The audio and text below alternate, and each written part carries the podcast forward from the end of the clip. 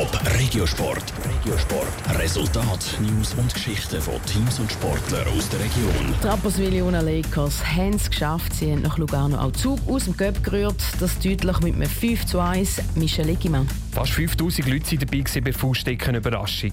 Den Heimfans hat es gepasst und sie haben ihr Team können feiern. Rapperswil musste nicht mal um einen Sieg zittern, meint der Geschäftsführer Markus Büttler.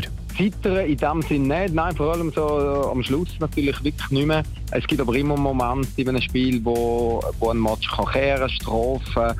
Äh, da gibt es immer zwei, drei heikle Momente, wo man zu bestehen hat, aber die Mannschaft sehr diszipliniert gespielt und darum wirklich bis zum Schluss eigentlich die Pace können durch, durchziehen. Rapperswil ist schon gut ins Spiel gestartet. Die Lakers haben Überzahl zu Führungsgoal geschossen. Keine Minute später konnte St. Gauer nachdoppeln.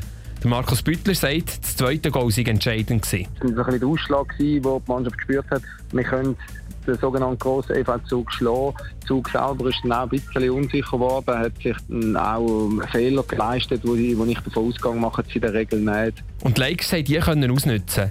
Trotz dem souveränen Sieg gegen Zug mahnt der Rapperswiler Geschäftsführer zur Ruhe.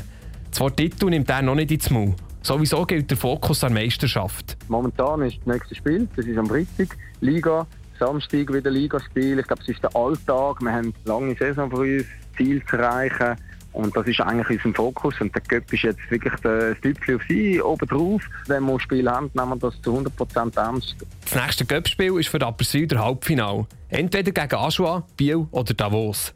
Der Markus Büttler wünscht sich Biel oder Davos. Also einen nächsten grossen Gegner und nicht der Liga-Konkurrent Aschua. Top Regiosport, auch als Podcast. Mehr Informationen gibt's auf toponline.ch.